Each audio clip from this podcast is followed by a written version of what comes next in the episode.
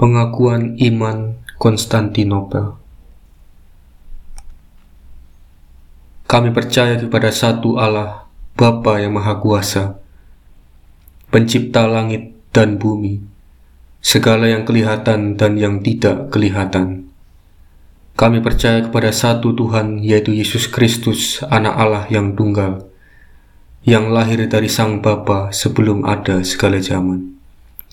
Allah dari Allah, terang dari terang, Allah yang sejati dari Allah yang sejati, diperanakkan bukan dibuat, sehakikat dengan Sang Bapa, yang dengan perantaraannya segala sesuatu dibuat, yang untuk kita manusia dan untuk keselamatan kita telah turun dari sorga, dan menjadi daging oleh roh kudus dan anak darah Maria, dan menjadi manusia yang disalibkan bagi kita di bawah pemerintahan Pontius Pilatus, menderita dan dikuburkan, yang bangkit pada hari yang ketiga sesuai dengan isi kitab-kitab, dan naik ke sorga, dan duduk di sebelah kanan Sang Bapa, dan akan datang kembali dengan kemuliaan untuk menghakimi orang hidup dan yang mati, yang kerajaannya tidak akan berakhir.